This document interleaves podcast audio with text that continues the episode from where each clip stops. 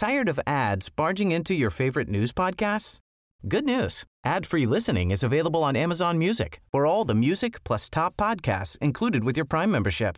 Stay up to date on everything newsworthy by downloading the Amazon Music app for free or go to amazon.com slash news ad free. That's amazon.com slash news ad free to catch up on the latest episodes without the ads. Du lyssnar på en podcast från Expressen Kultur. Ansvarig utgivare är Thomas Mattsson. Fler poddar hittar du på expressen.se podcast eller på iTunes.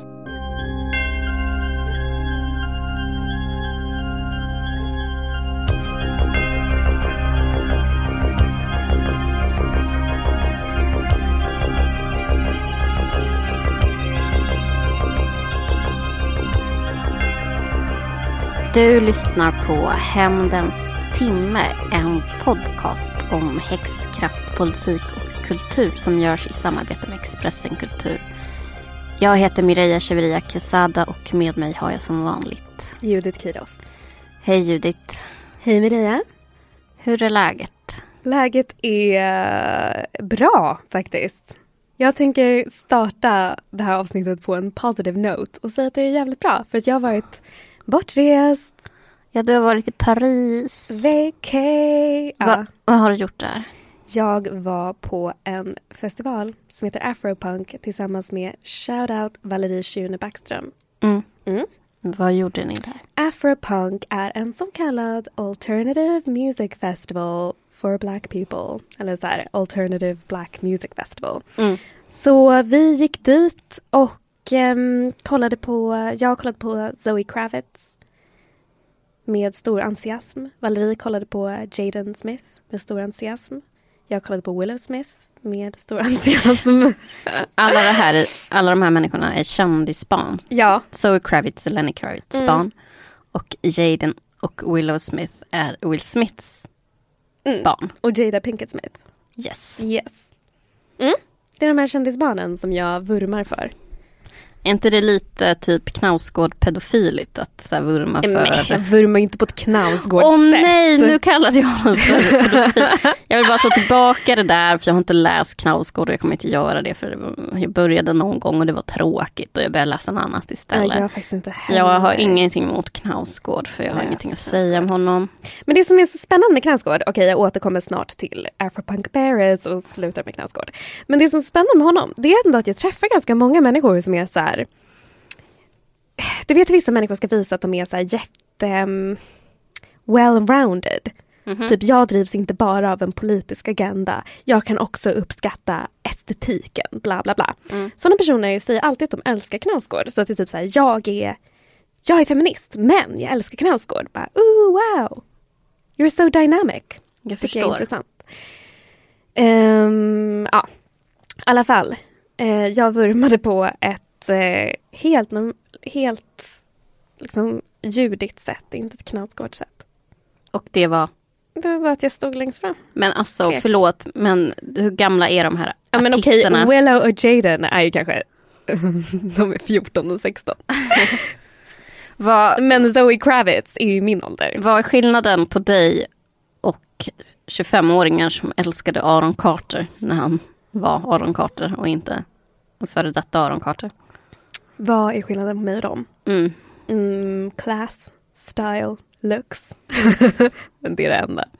Okej, okej, jag förstår. Mm. Så det du säger är att du uttrycker någon slags klassförakt här.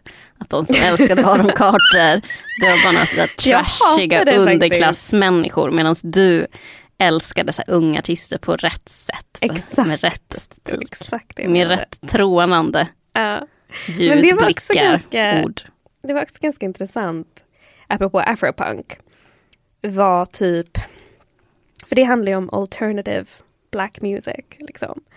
Och när jag var där så tänkte jag ändå lite på just det här med klass och svarthet.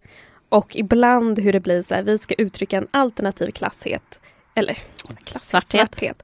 En alternativ svarthet också blir att man uttrycker en distans från eh, arbetarklassuttryck av svarthet. Berätta.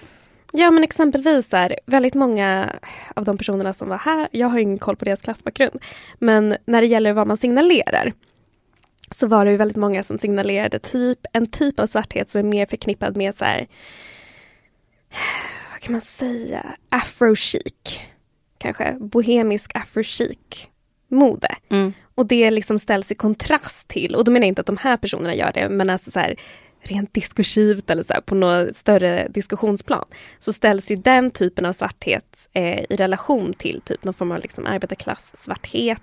Att man liksom eh, också, jag tänker att det har mycket att göra med hur man skiljer liksom hiphop från rock. Och den här festivalen var ju mycket mer rockinriktad. Mm. Eh, och att nu, jag vet inte, jag tycker att det liksom är ganska intressant att se hur sådana här rum skapas och vilka de är till för. Så. Det tänkte jag på när jag var där. Fast bara i typ två sekunder, sen så skrek jag exalterat när Zoe Kravitz kom på scen. Finns det några andra sådana sammanhang? Mm, alltså jag tänker att det finns sådana sammanhang men att det också kanske... Jag kan inte säga att jag kommer på något rum som är exakt så. Mm. Men eh, konst, politiska sammanhang, sådana grejer. Döda blickar. Döda blickar. Det finns en em, låt av em, den här eh, Danny Glover som också är en rappare. Den här Danny Glover som heter Childish Gambino. Och han har en låt där han rappar om att han var den enda svarta killen på The Sufjan Stevens concert. Och vem är det ens? Sufjan Stevens. Det är en sån här eh, v- liksom eh, väldigt, väldigt um, ljuv indieartist. Mm. Du vet inte vem det är? Nej. Jag trodde det var en sån här indie-tjej. Nej, alltså jag var det liksom i början av 2000-talet. Ja, men det Sen dess är jag inte ens också- uppdaterad. Ja. Men att eh, i den så beklagar han sig väl lite grann över att han var den enda black kid at the Sufjan Stevens concert. Men det säger också någonting om, om man är just den enda svarta killen Sufjan Stevens concert. Mm. Men sen så var afropunk också väldigt sexigt och snyggt. På vilket sätt var det sexigt snyggt? Alltså människorna är väldigt sexiga och snygga. Så det var ju tacksamt. Och det var väldigt, väldigt skönt att ha semester. Mm. För det är första gången jag har semester på jätte, jättelänge. Och så här, inte behöver göra någonting. Och hela första dagen sprang jag omkring. Med lätta steg genom Paris gator. Och sa till Valerie, det här är det bästa som någonsin har hänt mig i hela mitt liv. Hade du en vippig kjol, randig tröja och en basker på dig? Nej, men nej. Jag skulle bara blivit utstirrad. Fransmän klär sig i dova färger. Ah, okej, okej. Ja, Så det är bara så här, typ turistbloggare Mm. som klär sig så i Paris? precis. I see, I see. Hur var fördelningen på festivalen? Mellan. Med publiken, liksom? vilka var det som var där? Var det separatistiskt? Fick Ah, nej, nej, men det var majority black. Mm. Det var det. Och det tyckte jag var lite roligt när jag skulle ta foton under Willow och Jaden-konserten. För att då var det liksom att ibland är det så att man inte kan fota för att folk är så himla långa som står framför en. Mm. Nu var det inte att folk var jättelånga. Det började folk hade så fett välvårdade afros som blockerade jättemycket. Så det var typ att jag så här halvstod på tå.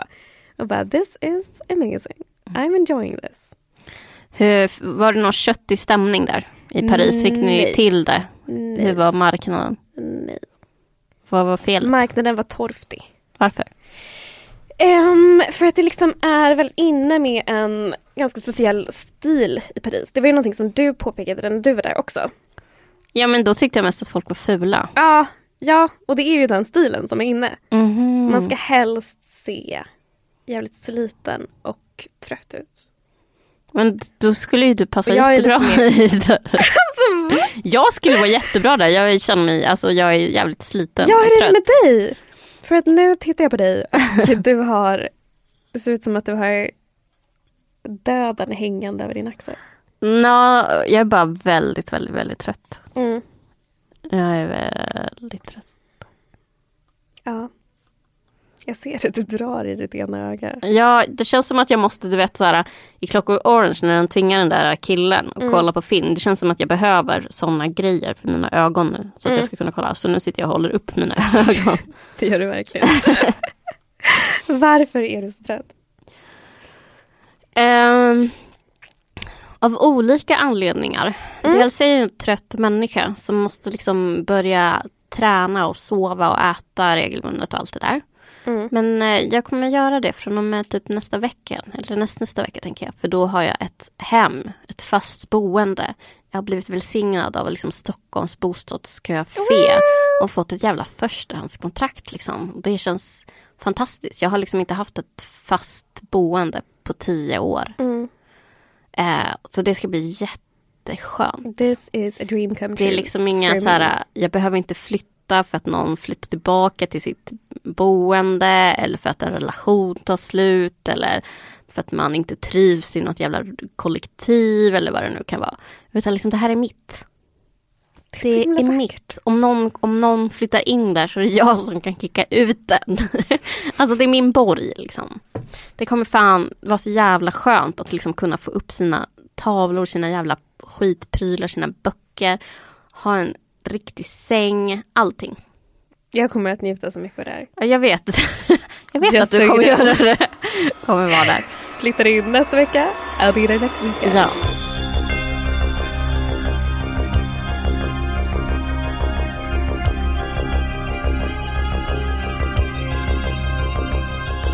Men sen så, jag vet inte, jag kan inte skylla på att jag har jobbat så mycket. Alltså jag jobbar väl liksom som alla andra. Men liksom helt ärligt så är jag bara så himla trött. Jag tycker liksom på samtiden, på hur saker tar sig uttryck, på hur utrymmen tas och beskärs. Hur menar Och du då? på vilket sätt som människor uttrycker saker. Mm. Och eh, om man liksom kritiserar uppåt eller neråt och vad man gör av sina plattformar. Jag tycker det liksom är jävligt intressant. Eh, helt enkelt. Det som händer. Men också så här. Inget förvånande men väldigt, väldigt tröttsamt. Det blir som att, åh nej, nu måste man förklara allting. För Ja. tusende gången. Upprepa allting igen. Eh, och det har liksom ingen, ingen verkan. Ehm, men samtidigt så det är klart det inte har en verkan mot de som liksom kritiken riktas mot. Det måste man ju alltid påminna sig om. Ja. Alltså vill du utveckla? Nej men alltså jag tänker på allting. Man Menar skulle, du man skulle Knausgårds cyklopdebatt? Är det det du är inne på här? Ja, alltså jag känner liksom, nej. Den är jag inte så insatt i överhuvudtaget. Jag har hållit mig undan den. Eh, det är liksom samma traggel. Ja, det det. Att folk känner sig så här tilltalade av att ha en sån diskussion igen. Det är det, som är en så ganska- roligt, att folk verkligen känner sig tilltalade av att ha samma konversation om och om igen. Mm. Men jag Det tycker, tycker jag är intressant. jag tycker också att det är intressant att liksom en person kan ha så stor inverkan på ett helt samtalsklimat. Alltså då som, som Knausgård, att så här, det är en snubbe som har skrivit en artikel och alla känner ett behov av att så här, reagera på den. Alltså då tillskriver man ju honom också någon slags intelligens och pondus och en särskild blick på världen och auktoritet. Att bara, men gud, det han säger måste bemötas med någon sorts form av värdighet. Ja, Det tycker jag är ganska intressant, att alla liksom löper med i det. mm.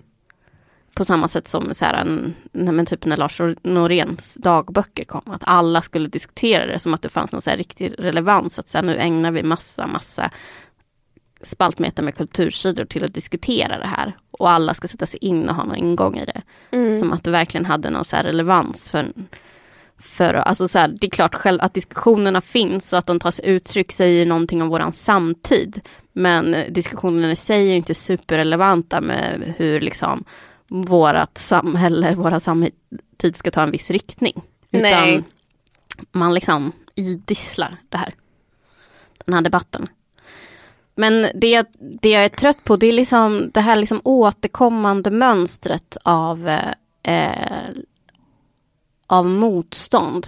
Eh, hur det liksom den vita hegemonin om och om igen tas uttryck. Mm. Och hur liksom Men gud, får man använda sådana uttryck? Är inte det otroligt liberalt? Ja, jag vet inte om det är så liberalt alltså. Nej. Jag tror inte det. Nej. Det är möjligt identitetspolitiskt. Men det är väl det man menar när man säger Ja, alltså att det är liberalt. Men- Identitetspolitiskt. men nej men det, det är väldigt tröttsamt faktiskt. Jag är typ, ja men jag är ganska slut. Ja, jag kände så innan jag flydde landet. Mm. Då kände jag att jag verkligen var så här, I am at the end of my tether. Det här går inte. Jag kan inte ha den här konversationen igen. Det är verkligen... Men eh, jag tänker typ att det är så det fungerar av en anledning också. Om man vill inskränka ett samtal eller om man vill ändra riktning på ett samtal. Då kan man inte bemöta kritiken man får eller så kritiken som delas ut som den faktiskt ser ut eller där den befinner sig utan man måste flytta samtalet bakåt varje gång. Mm. Och sen så kan någon trycka på så hamnar man kanske två steg fram och då trycker man tillbaka tre steg. Och sen två steg fram så trycker man tillbaka tre. Alltså så liksom, det är så man pushar tillbaka ett samtal. Mm. Men jag tycker också så här, jag blir liksom, jag vet inte vart jag ska börja. Eh, att liksom penetrera, använda mig sånt maskulint uttryck. Eh, Lite knausgårdesk. den här diskussionen och den här kritiken. Dels för att vi själva är liksom indragna i den. Så då blir det som, men jag är liksom choked. Är vi indragna i den? Eh, nej men nu pratar jag inte bara om Knausgård, nu pratar jag liksom om det vi inte benämner här och det är liksom Åsa Linderborgs text om Knausgård eh. Ja. Då hon drog in oss och också så här eh, väldigt randomly gjorde det. Men som att det liksom, här har det suttit en person och väntat på att få säga någonting Mm. om oss och då inte oss personligen även om det liksom är formulerat på ett väldigt så personligt sätt kan man säga riktat. Eh, men att det är, eftersom vi är några av de personerna som i, får ett litet utrymme och prata om eh, strukturell rasism med ett tydligt klassperspektiv och vi kopplar det till ekonomi och också är väldigt så här, konsekventa med att prata om att så här, eh, rasismen är strukturell, den tar sig uttryck på alla platser och det är ingen som är immun mot den oavsett vilken så här, ideologisk så här, utgångspunkt man har. Oavsett om man är liberal, om man är konservativ, om man är socialist, om man är marxist. Så är man också påverkad av den här strukturen och ens agens. Så det är något som man alltid måste ta hänsyn till. Och utifrån också ett, eh, ett klassiskt så här, eh, marxistiskt perspektiv så måste man också ta hänsyn till och liksom vilka är det som har en materiell agens vid att så här, och intresse vid att för, driva frågor som synliggör att eh, rasismen är så himla kopplad till klass, till kapitalismen. De har ju varit liksom bästa vänner i århundraden. Ja. Och vilka har ett intresse av att ignorera den kopplingen. Och då är det som en så himla stark tankevurpa inom vänstern. Ofta då den vita vänstern eller den välmående, välbärgade vänstern. Eh, som kanske eh, har läst Marx eh, och Hegel och Feuerbach och har liksom svart bälte i hela den här retoriken och ideologin. Men i en praktik då man liksom vet att det alltid är de som är utsatta som kommer driva igenom vissa frågor. Eh, så ignorerar man det för att man vill inte se sin egen position och utgångspunkt. Den tanken, att den ignoreras av vänstermänniskor är intressant men den är också given mm, när det är liksom vänstermänniskor som har vissa positioner som avfärdar eh, den här analysen eh, och då konsekvent till exempel eh, utestänger vissa delar av vänstern och kallar den för identitetspolitisk som man gör om och om, om igen. Det, det här är inga riktiga vänstermänniskor. Och samtidigt i samma mening anklagar folk för att vara, eh, göra anspråk och eh, eh, på renlärlighet inom vänstern. Alltså då kan man ju verkligen fråga sig vem är det som gör anspråk på, på att någon ska vara renlärig vänster. Till exempel du och jag har ju aldrig sagt att människor aldrig är riktigt vänster. Däremot så har vi påpekat att de här strukturerna också påverkar vänsterns organisering. Ja. Och eftersom vi är en del av vänstern och är vänstern så har vi ju ett större genuint intresse av att våran egen rörelser Mm. eh, alliera sig med oss. Vi kommer ju aldrig någonsin vara allierade med Liberalerna eller med de konservativa. Utan vi är mycket närmre eh, rent så här, visionärt och vilket samhälle som vi drömmer om. Vänstern. Ja, absolut. Och att vi då inte kan ha så här en liksom, kritik inom den egna rörelsen tycker jag är så intressant. Och då Men jag så kan att man det klart, finns- det kan man för att kritiken formuleras. Mm. Men den avfärdas på ett så fruktansvärt vidrigt sätt tycker jag. Om och om om igen. Ja. Och i det så tänker jag också att vänstern, den vita vänstern och den liksom vänstern som dominerar gör en så himla jävla stor miss. Alltså man missar ju genom att så konsekvent kalla liksom oss för identitetspolitiska, kalla hela den här stora jävla liksom, organis- den liksom organiserade antirasismen som pekar på strukturer, som talar om ekonomi, som pratar om vilka människor är det som tillhör underklassen. Vilka människor i Sverige är det som inte har rätt till liksom samma bra vård, skola, utbildning, som bor i de segregerade områdena där liksom med bara annan underklass. Mm. Vilka, vilka utgörs? Vilka utgör arbetarklassen och underklassen i Sverige idag? Jo, det är svartskallarna. Bland annat vi utgör en väldigt stor majoritet av den. Kanske inte just du och jag, men det är så det ser ut så här, rent statistiskt. Och att då missa det, att inte samalliera sig med den, att ignorera den, att förminska den sortens organisering. Fy fan vilken miss man gör. Fy Ja. fan vilken strategisk miss man gör att inte inkludera den i rörelsen. Det är så puckat. Wow. ja men alltså grejen är den att, gud jag vet inte. Jag tänker att det finns, eh, jag tänker på två saker som du sa. Det ena är att jag tror genuint inte att ehm, eh, många personer ser dig eller mig som vänster. Vilket är jävligt intressant. För eh, liksom, både du och jag skulle säkert kunna dra fram exempel på organisering vi har gjort. Eh, jag vet inte, ungdomsförbund vi har varit med i, bla bla bla. Och det spelar liksom ingen roll. Eh, Men vilken tradition kommer vi ja, ifrån? vilken tradition vi vilken kommer ifrån. historisk tradition kommer vi ifrån? Vad är anledningen till att vi är i Sverige? Vad har vi blivit så här matade med? Sen barnsben. barnsben. Ja. Det här liksom har fått det med modersmjölken. Mm. Alltså den här, så här instinktiva läsningen av situationer, av Ja. makt. Den sitter fan i kroppen. Mm. Dels så här av liksom eh, retorik, ideologi, men också så här, för min egen del så erfarenhetsbaserat att jag kommer från en underklass. Mm. Liksom. Förlåt, fortsätt. Ja men det är ju din position, Mm. positionen du innehar. Men samtidigt, precis som du säger, varför befinner vi oss här? Vilka historier bär vi på? Bla bla. Mm. Vilken politik har vi med oss hemifrån? Men jag tycker att det är intressant att om man tar ingången exempelvis är strukturell rasism, hur det samverkar med kapitalismen, hur det samverkar med klassamhället. Om man har den ingången så är det som att allt man säger om exempelvis klassamhället ignoreras och det man säger om rasismen lyfts fram. Och då blir det som folk bär med sig att man egentligen tycker att klassamhället är okej, det är bara rasismen som måste försvinna. Mm. Och det tänker jag har väldigt mycket att göra med hur man läser oss, Mm. dig och mig. Men också tänker jag på, och, alltså, I don't wanna hate on, you know, social justice movements. Men jag tänker också på hur så här, intersektionalitet har faktiskt hijackats väldigt mycket från, för, av personer som inte är vänster. Mm. Eh, exempelvis FI, Feministiskt initiativ, och blivit sin egen ideologi som faktiskt är väldigt liberal. Mm.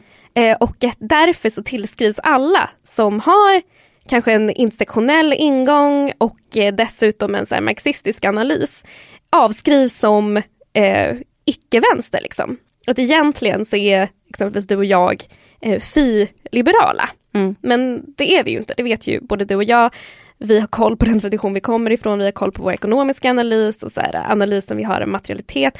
Det har ju vi. Men jag tänker att det blir väldigt svårt att ha två, alltså Sverige har inte ett sånt stort medieutrymme. Det är svårt att föra två linjer samtidigt. Det är svårt att å ena sidan prata om strukturell rasism kopplat till en klassanalys som du och jag gör.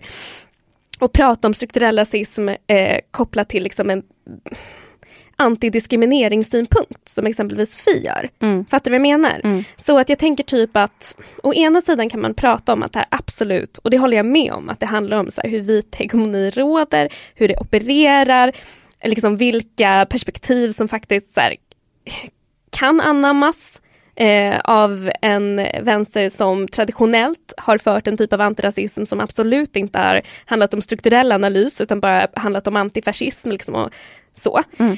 Eh, men å ena sidan så handlar det också om typ hur eh, intersektionalitetsbegreppet med mera, med mera, analysen av strukturell rasism frånkopplas en klassanalys av andra feminister och antirasister och rörelser. Och då menar jag inte att de gör fel utan bara att de har en annan ingång. Liksom, mm.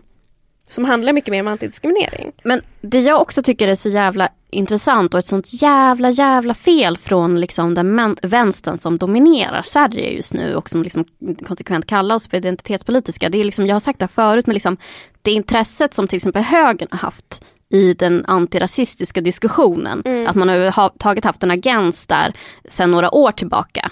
Eh, fast liksom man alltid har lämnat den frågan till de rörelserna som har hållit på med det när det handlade om liksom såhär, alla li, liksom lika mycket värda, rör inte min kompis, alla lika olika whatever grejerna.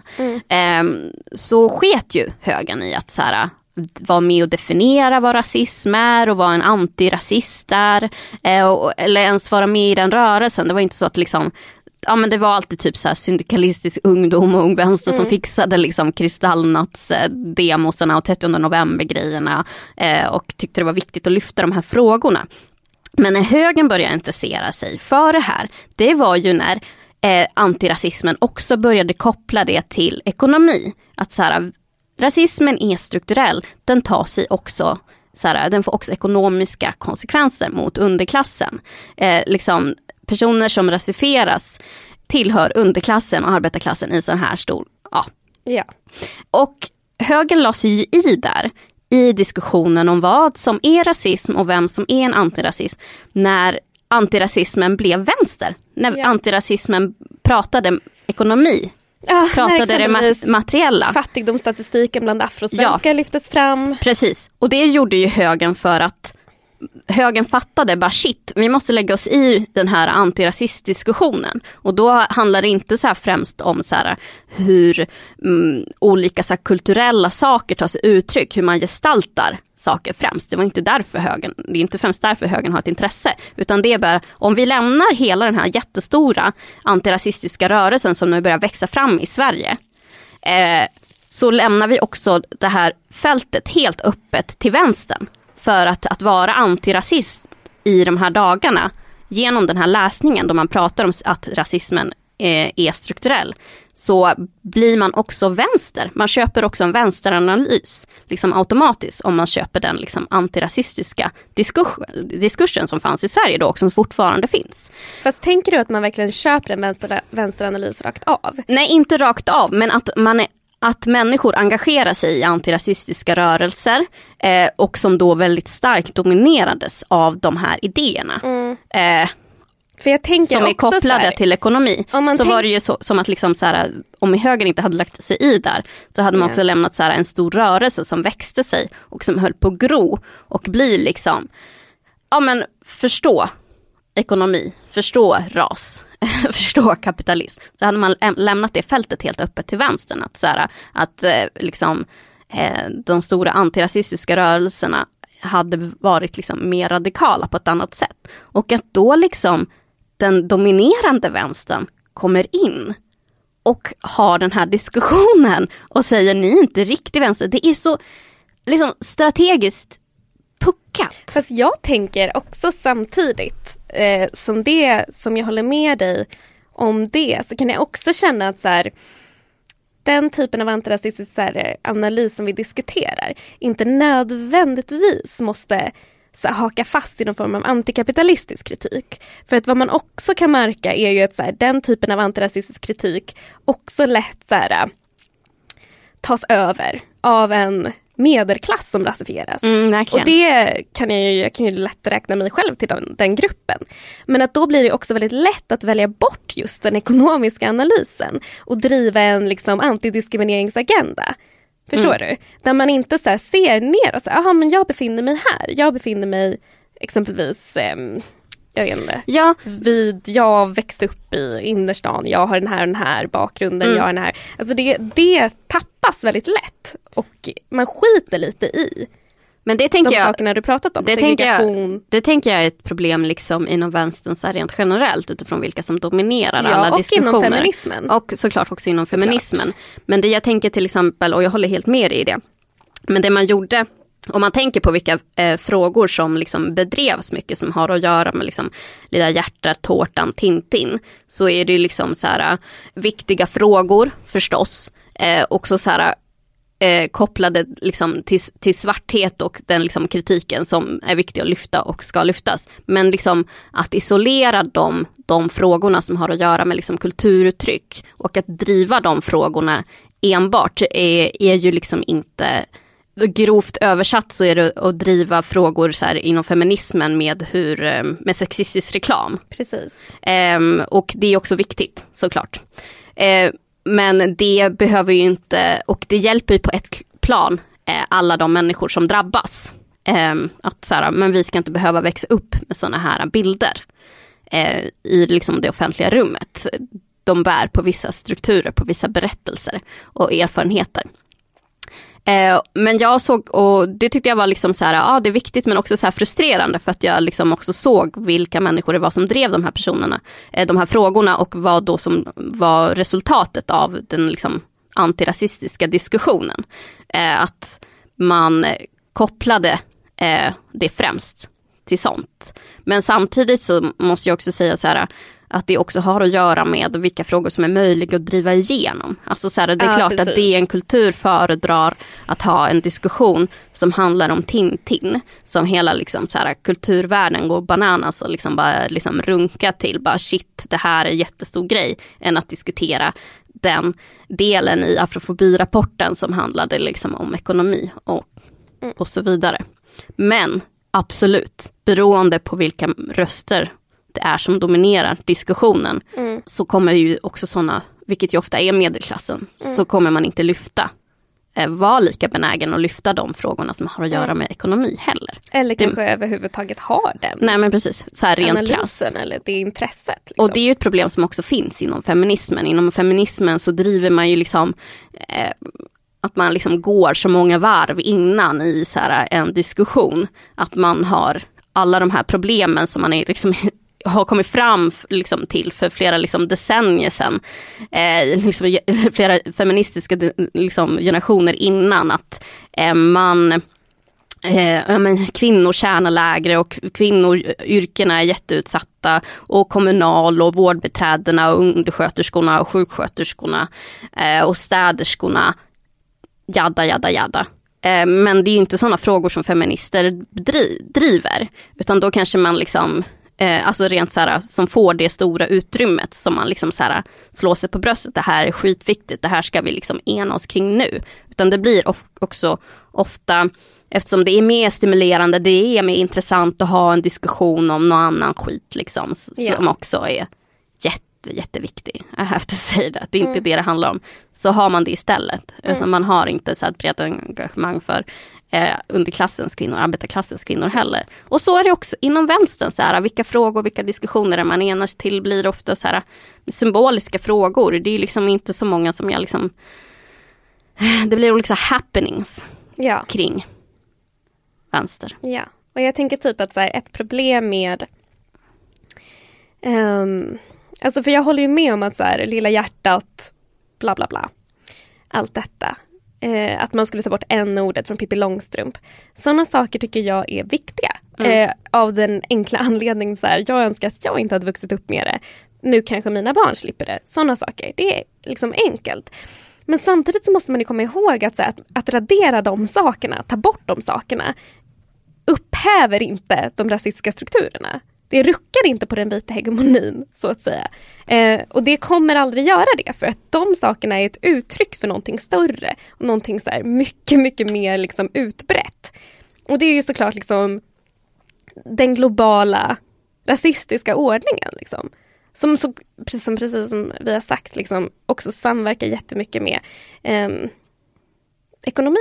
Ja, Med så här men- resursfördelning. men med vilka som man tar ifrån, vilka man traditionellt alltid har tagit ifrån, vilka man suger ut. Vilka som så här, äh, i princip eh, alla är helt okej med. Mm. Är liksom så här, Men det behöver inte ens vara kopplat till en global situation utan det kan göra liksom vilka är det som gör skitjobben i Sverige. Ja, Alltså nej, men så här, absolut. Men Vilka, jag så det är inte ens som får jobben i Sverige. Ja, precis. Mm. Nej, men nej, nej. Men eh, alltså, jag tänker typ bara det faktumet att man, man, liksom för, alltså, man gör allting mycket mindre än det egentligen är. Liksom. Mm.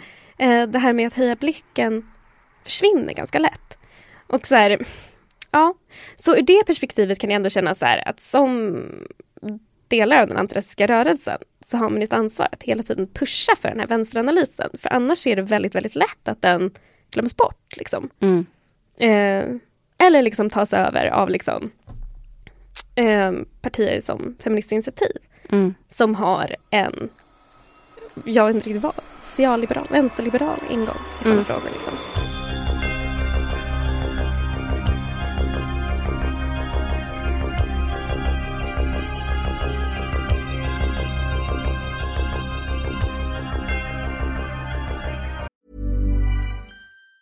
Tired of ads barging into your favorite news podcasts?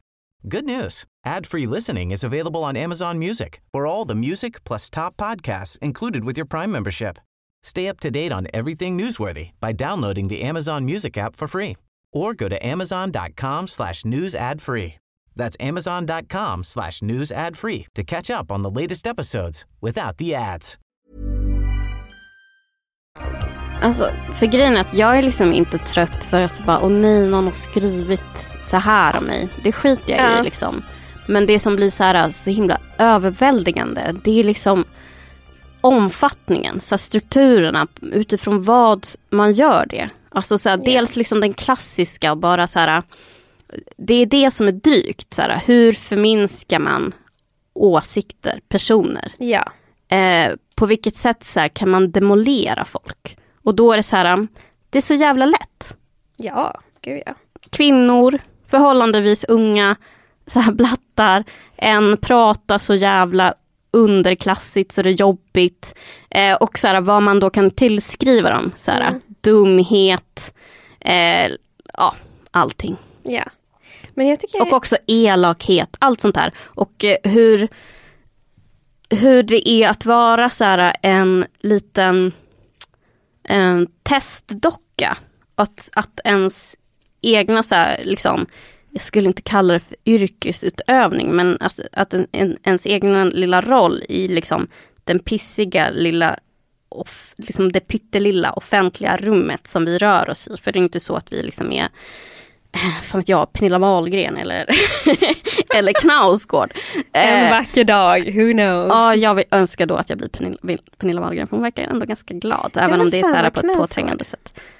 Är det sant? Ja. Okej, han verkar bofint. Men, men att det liksom, hur det skärs ner, det är så jävla intressant. Mm. Att så här, eh, se strukturer och rörelser praktiseras på en Ja. själv. Ja. Och att det är det som känns så här, äh, överväldigande. Mm. Eh, för att bara shit, det är en sån jävla massa. Och också hur, eh, hur folk som verkar i ett offentligt samtal, som säger sig ha analyser av hur liksom, patriarkala strukturer verkar, hur rasistiska strukturer verkar. Eh, antingen låtsas om som att man inte kan identifiera det, eller bara låter bli. Mm. För att man går att det handlar med om de som folk- dominerar. Folk tar folk i försvar som de gillar också. Och jag tror inte att folk gillar oss. Nej men jag, jag tror verkligen att det handlar mycket om det. Så här. Man har svårt att så här, särskilja typ Ja men låt oss säga typ att, jag vet inte, vet fan, någon som gör Margaret Thatcher utsätts för sexism. Då kan ju, okej vi tar inte Margaret Thatcher, fuck her. Vi tar, um, Annie Lööf, men vi säger Annie Lööf, Ja. att hon utsätts för sexism. vilket hon gör hela tiden. Vilket hon absolut gör hela tiden. Då kan man ju å ena sidan säga så här, det är inte okej att hon utsätts för sexism. Men jag tycker att det här, det här är, som hon säger, är dåligt. Mm. Liksom. Det har jag, tycker sagt flera gånger. Ja, precis. Men det är ju en av dina ingångar. Mm. Och då kan man ju säga eh, liknande saker om andra personer. Exempelvis oss. Men eh, eh, att folk har liksom svårt att göra så. Liksom. De har svårt att backa folk eh, som de inte gillar. Nej men jag tror också folk är fega. Mm, det är mycket möjligt. Eh, det är jätteuppenbart. Det är mycket möjligt. Men jag tycker också, gud vad jag ska säga, just det att det här är det är å ena sidan saker man är van vid. Det är lite som vi pratade om förra gången. Att liksom man vet när det är ens åsikter som bemöts och man vet när det faktiskt handlar om någonting annat. Mm. Så. Eh, och det är det här med att jag tänker att både du och jag är vana vid, men kanske du mer än mig i och med också din klassbakgrund, att man hela tiden förutsätts vara korkad. Mhm. Mm, och sen måste man bevisa att man inte är det. Mm. Och då vinner man lite respekt. Sen är det som att det um, återgår till att folk tycker att man är korkad. Man måste än en gång bevisa, förstår du? Att det, är här, det handlar om att om och om igen bevisa att man är smart, att man har rätt till det utrymmet man har.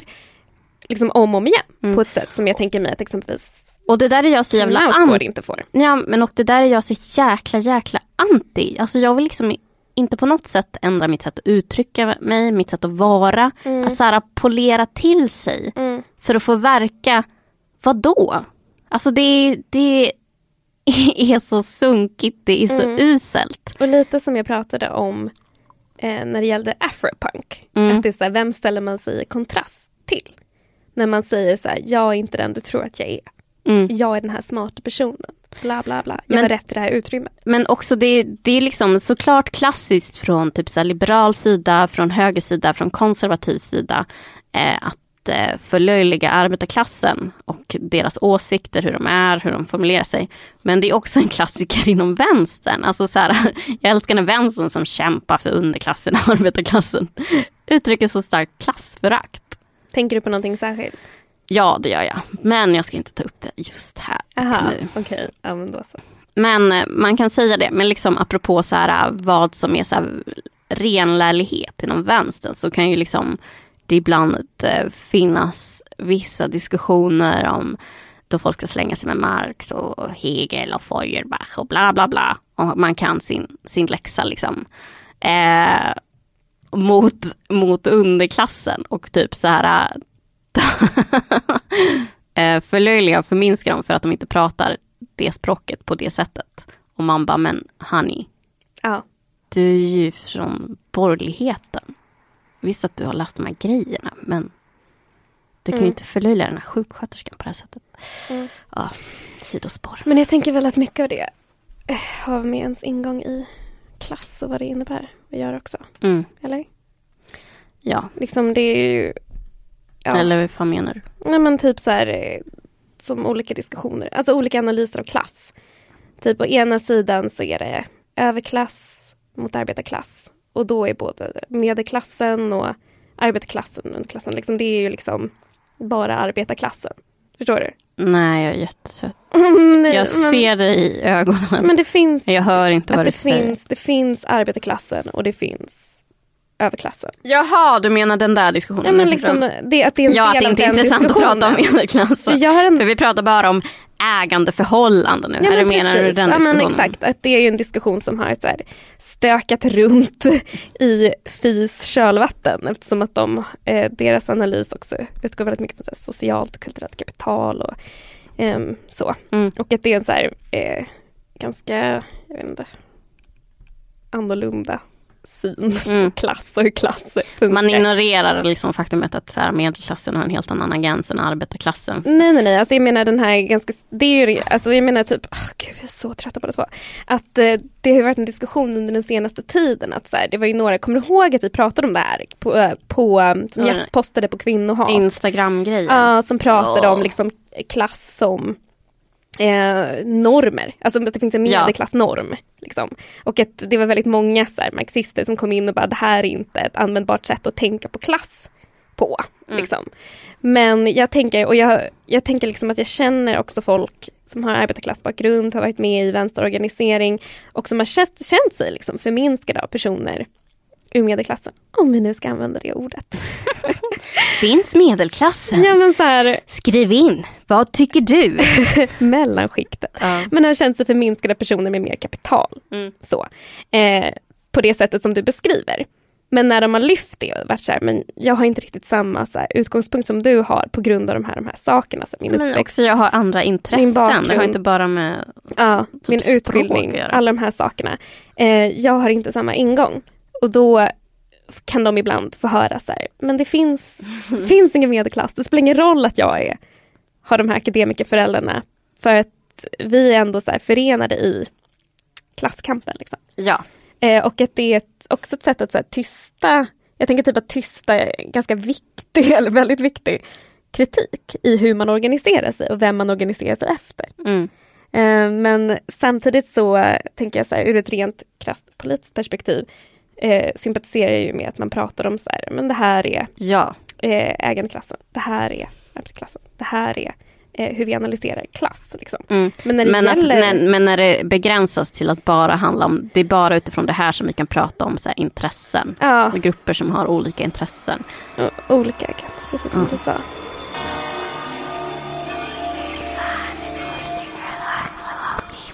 Nu är hämndens timme kommen. Mireia, vad vill du hämnas på denna vecka? Denna vecka vill jag hämnas på jävla melloälskande Pucko. Varför då? Det känns väldigt originellt. Alla vill alltid distansera sig från Melodifestivalen. Jag kan liksom ibland vara ett stort mellofan. Alltså jag liksom är en person som liksom vill kolla på mellon. Men sen Okej. så har jag inte tillräckligt mycket, alltså jag har för lite, mycket spring i kroppen om man ska säga. Ja. För att jag ska kunna sitta still så länge och kolla på timmar av Mm. sång och skit. Och dans. dans. Ehm, så jag har varit liksom lite halvhjärtad detta år. Mm. Men jag observerade ändå denna liksom förskjutning av homofobi, och transfobi och bifobi och jadda jadda fobi till ryssen. Mm. It's always ryssen Mm. som är den här jävla böghataren. Mm. Eh, att folk höll på att twittra, åh gud, bu för Ryssland, eller tänk om Ryssland hade vunnit, hur hade de då gjort med sina anti-gay-lagar? Lalalala. Mm. Eh, ja, det är klart att Ryssland är ett jävla pissland vad det gäller hbtq-frågor. Mm. Men jag tänker att vi ska chilla lite med att slå oss själva så jävla mycket på bröstet över att vi är så himla fantastiska. Om vi bara tänker på våran egen människa som vi skickade dit, våran egen artist och hans uttalanden. Jag tror att mannen föds med en, drag, en automatisk dragningskraft till honan. Men kvinnan då? Vadå? Och kvinnan lika så. Men så, så måste det väl vara någonstans. Ja, men Så alltså, du är menar att homosexualitet är en avvikelse då? Jag Ja, ja, ja, det menar jag. Jag menar inte att det är något fel överhuvudtaget. Men jag tror, jag tror att det naturliga är ju att det är man och kvinna som gör barn ihop. Och därmed Det får, vanliga, får hela du? arten att, att eh, fortplantas. Men det, Men men det det, är det är väl fullt lika naturligt att man och man vill ligga med varandra? Eller kvinna och kvinna? Sexual... Det är inte lika naturligt. Så kanske vi ska ta det lite lugnt med att inte tänka att så här, ja, vissa tankegångar kanske även finns i Sverige. Och att vi kanske också ska chilla lite med tanke på hur vi behandlar människor som flyr till Sverige och söker asyl här, så kallade hbtq-flyktingar. Tar vi emot dem där vid gränserna med regnbågsflaggor och kastar konfetti på dem och Charlotte Perrelli liksom skickar någon jävla tackkort. Äntligen är du här. Tack Välkommen. så jävla mycket. Nej, Nej. så det är de jag vill hamnas på. Som liksom inte ser. Mm. Jag orkar inte. Pinkwashing-personerna. Pinkwashing-personer, jag vill, orkar inte ens gå in på att förklara det begreppet. Nu får fan googla, jag är trött den här gången. Vad är din hämnd? Min hämnd är, må låta enkel. Men tänk, det är för att det är det också. Men det är att dessa melloälskare som är såna hbtq-vänner utan någon jävla koll.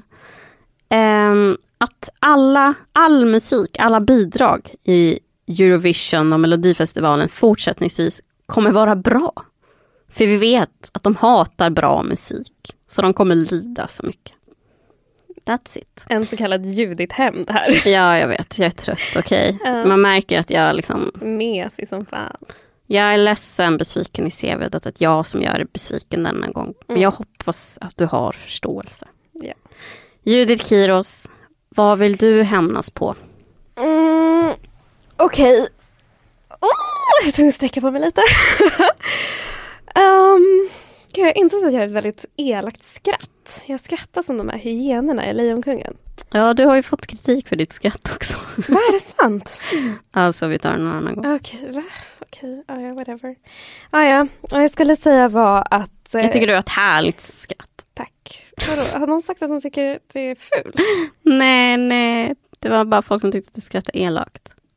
Att jag har ett elakt skratt? Du sa ju precis själv att du har ett elakt Ja, jag har faktiskt skratt. ett jävligt elakt skratt. Det är faktiskt sant. Men, Men- jag vet inte hur man skrattar på ett annat sätt. Liksom mer lättsamt. Fast jag tycker inte att du har ett så elakt skratt. Fast jo, lite grann. Det är inte Alltså, så det att du här- bara... och så är det så här Men det där är blixtar i ett bakgrunden. ondskefullt skratt. Ett Ah, elakt okej. skratt är ju någonting annat. Det är typ Okej. såhär, när någon ramlar. Att man bara,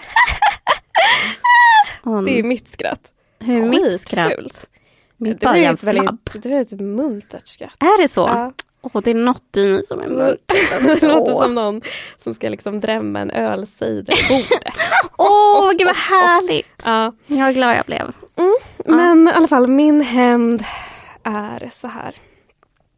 Jag bodde ju i England ganska länge, i London. 'Cause I'm cool. Nej. Ja, whatever. Mm. Jag bodde där. Eh, och i Sverige så brukar vi ha liksom... Det är som att det är en försening med kanske två år, tre år i debatterna gentemot hur det är där. Så jag ser så här, konversationer som jag hade då upprepas här, nu. Och jag ser mönster gå igen. Liksom. Saker som jag redan har levt igenom och tänkte nu är det här åtminstone över. No it isn't, för sen kommer det till Sverige. Låt höra, vad handlar det om? Ja men okej. Eh, under min tid i England så var jag ju aktiv i lite så autonoma vänstergrupper och så. Och så här, eh, feministiska grupper och så. Och eh, ehm, vad jag märkte var att så här, det skedde en typ av förskjutning i diskussionerna. Där feministerna gärna framställde sig som, och så här, vänsterpersonerna framställde sig som väldigt sköna, roliga, eh, härliga människor. Liksom. Um, eh, det är inte den här grejen med humorlös feminist liksom dog ut lite. Eh, och att man egentligen istället så här, gärna framställde eh, liksom blattarna och queersen som humorlösa feminister. De fick liksom ta över den rollen. Så att så här, once upon a time levde vi i en tid där vita kvinnor ansågs vara de här, så här glädjedödarna. Som inte rakar ben Ja men skit. precis.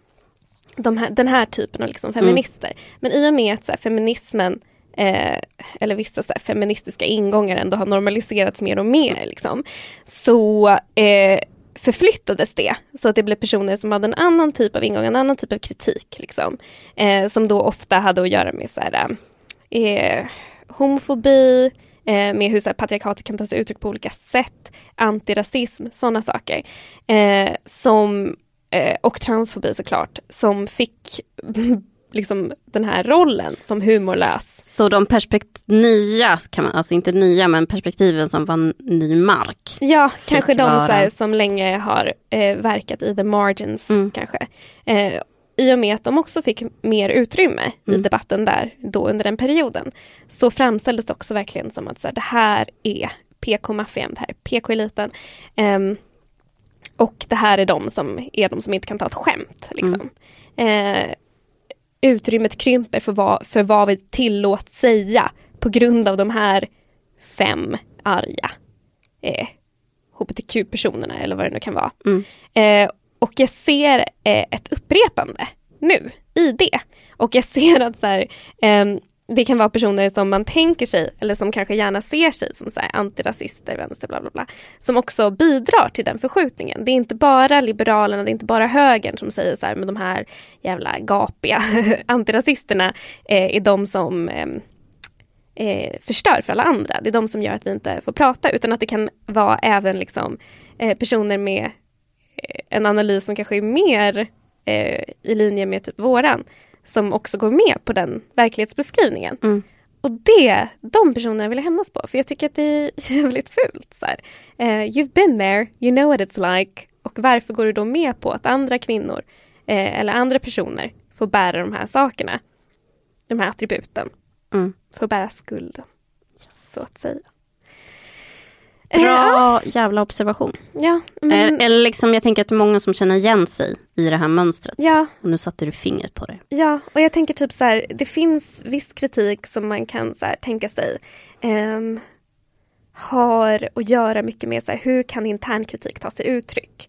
Så här, hur eh, bör vi diskutera sinsemellan för att så här, stärka rörelsen också? Mm. Ehm, och det är en konversation, men det är en annan sak att i princip säga så här, det här är de som inskränker samtalet och deras observationer gör allting mycket svårare för oss. Mm. För då så här delar man upp det här, vi åt dem som gynnar dem, som såklart eh, har eh, vunnit mest, eh, fått mest fram, framgångar, som har tjänat eh, liksom, sina intressen mest och bäst och tagit mest utrymme och bla bla bla.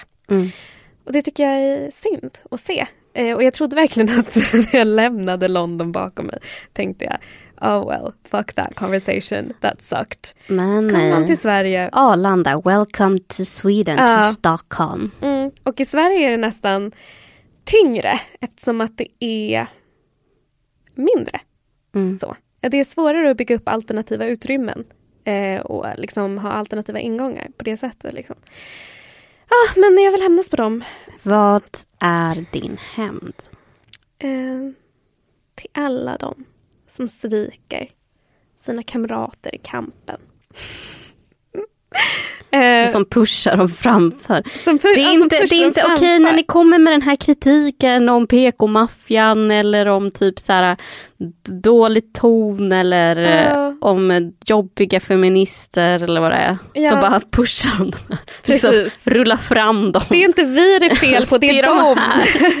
och det är alltid det. Så här. Vilka är det som alltid pushas fram som de det är fel på? Det är ju det som de är som har lägst rang inom rörelsen. Precis. Och eh, till de personerna, jag önskar att när ni dör så hamnar ni i helvetets nionde cirkel för förrädarna. Och där kommer ni att ligga tillsammans med Judas och Brutus. Och den där tredje killen jag aldrig kommer ihåg. Caius, I don't know. Där kommer ni ligga och huttra i all evighet.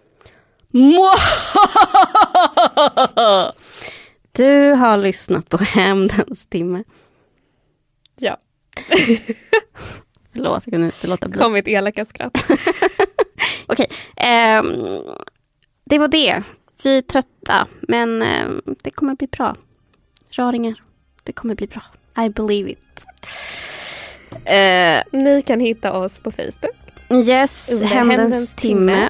På Twitter, Mireia EQ. och Other Judith. Vi hörs sen. Puss, kram, bla.